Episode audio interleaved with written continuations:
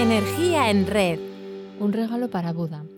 En una ocasión, cuando Buda estaba predicando su doctrina, un hombre se le acercó y comenzó a insultarle e intentar agredirle, pero Buda se mantuvo en un estado de imperturbable serenidad y silencio.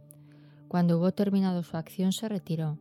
Un discípulo que se sintió indignado por los insultos que el hombre lanzó contra Buda, le preguntó por qué dejó que lo maltratara y le agrediera, a lo que Buda respondió con segura tranquilidad: «Si yo te regalo un caballo, pero tú no lo aceptas, ¿de quién es el regalo?».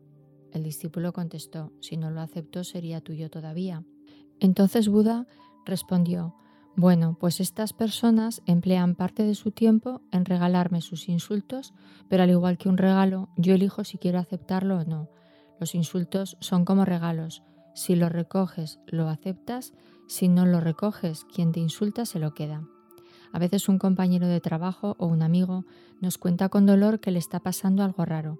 Alguien se está comportando con él mal y no entiende por qué. Le hace pequeñas cosas de baja intensidad que se están acumulando con el tiempo y que le ponen en evidencia delante de los demás. Cree que las conductas de esa persona son hostiles e intimidatorias y le causan mucho daño. Quien te cuenta todo esto incluso te plantea si habrá hecho algo que haya molestado a esa persona o si es que todo es fruto de su imaginación. Ante las dudas se inhibe, no responde ni hace nada. Cuando ha intentado dialogar, las cosas se empeoran porque acaba perdiendo los nervios y la situación se convierte en una disputa abierta. Y hasta este momento no se ha atrevido a hablar del tema con nadie que pudiera ayudarle, pero se da cuenta de que su ánimo está por los suelos, se altera con facilidad, no deja de pensar en lo que le está sucediendo e incluso no puede dormir. Nunca le habían hablado a gritos, le reducen las responsabilidades y tareas, le fijan objetivos inalcanzables, reduciendo excesivamente los plazos para llevarlos a cabo. Le critican y descalifican. Todos han acabado por excluirlo de reuniones, durante el café y las comidas. Se ha convertido en motivo de comentarios maliciosos, burlas y mofas, también en lo personal. Algunas personas ni le dirigen la palabra, incluso le han amenazado con degradarle, trasladarle o despedirle. Yo le hablo de Konrad Lorenz, Nobel de Medicina en 1973, considerado uno de los fundadores de la etología moderna. Observó que los animales son capaces de tener un comportamiento agresivo para echar a un individuo de un territorio, e incluso dijo que la agresividad a veces se dispara en vacío, sin que haya estímulos desencadenantes.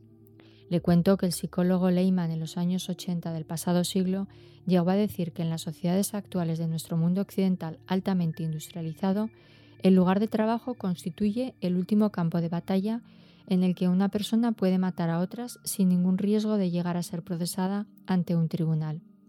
A estas aportaciones se unieron voces como la de Marie-France Irigoyen, que no se mordió la lengua al describir a las personas que son capaces de hacer estas cosas, calificándolas como personalidades con rasgos narcisistas, pero sin patología alguna.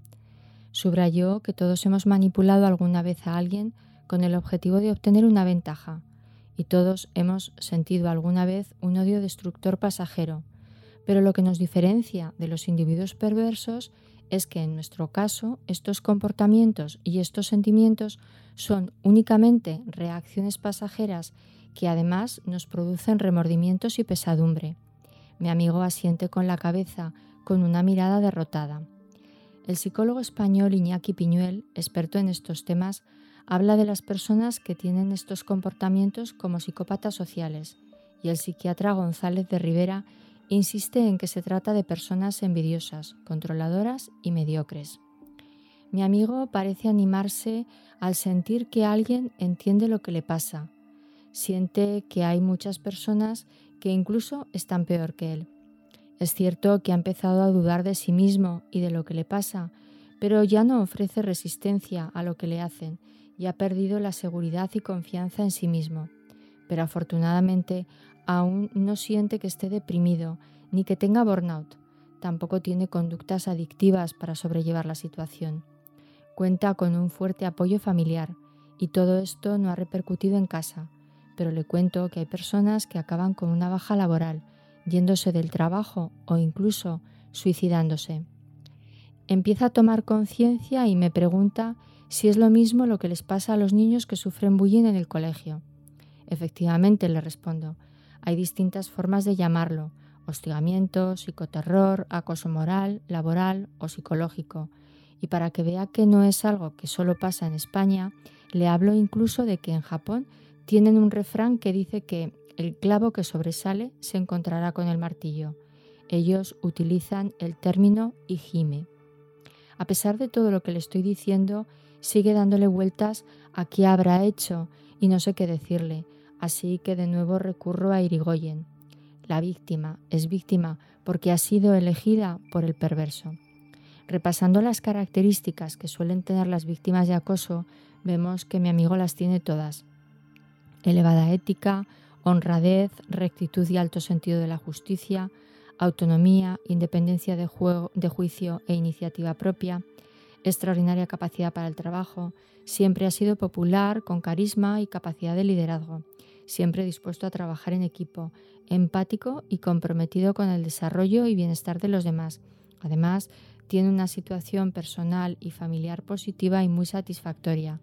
Se ríe y me dice que vaya flores le he hecho, que una de las mejores cosas que tiene es mi amistad. Le hace sentir que no está solo. Esto es casi lo único que puedo hacer por él. Pero no, le propongo denunciar el caso y se asusta. Le digo que ahí está uno de los mayores errores. Cuando empezó todo, tenía que haberle plantado cara a su acosador. Son tan cobardes que se retiran cuando encuentran un oponente y buscan otro juguete más fácil de manejar. Seguro que antes hubo otras personas que lo sufrieron y no puede dejar que esto vuelva a suceder. Lo ve claro. Le han hablado del tema a los técnicos de prevención de riesgos laborales y le digo que si esta vía no resuelve el problema, desde la propia Constitución Española al Estatuto de los Trabajadores pasando por el Código Penal, no respaldan, pero que como es un tema que no domino, podemos acudir a la Inspección de Trabajo, que tiene criterios técnicos para estas situaciones, y también podemos mirar si este tipo de casos están recogidos en el convenio colectivo al que se acoge su empresa, como debería de ser. De nuevo veo que se entristece y le pregunto qué le pasa. Me dice que su hija es como él y tiene miedo de que le pase lo mismo en el colegio. Le sugiero que hable con el centro y refuerce la autoestima de la pequeña. Es importante que vaya tomando nota de todo lo que le ocurra. Lugar, día, quién está presente, a quién más afecta, qué pasa exactamente y cómo responde la niña y cómo le afecta. Vamos, que haga un diario de incidentes, como tenía que haber hecho él desde el primer momento, porque debemos tener pruebas. Me dice que muchos compañeros han visto lo que ha pasado y ahora soy yo la que se preocupa. No vaya a resultar que se trate de testigos mudos, de esos que piensan, como a mí no me toca, no me voy a cantear, no sea que me enfilen a mí. Entonces, a los dos nos viene a la cabeza la frase de Albert Einstein: el mundo no está amenazado por las malas personas, sino por aquellos que permiten la maldad.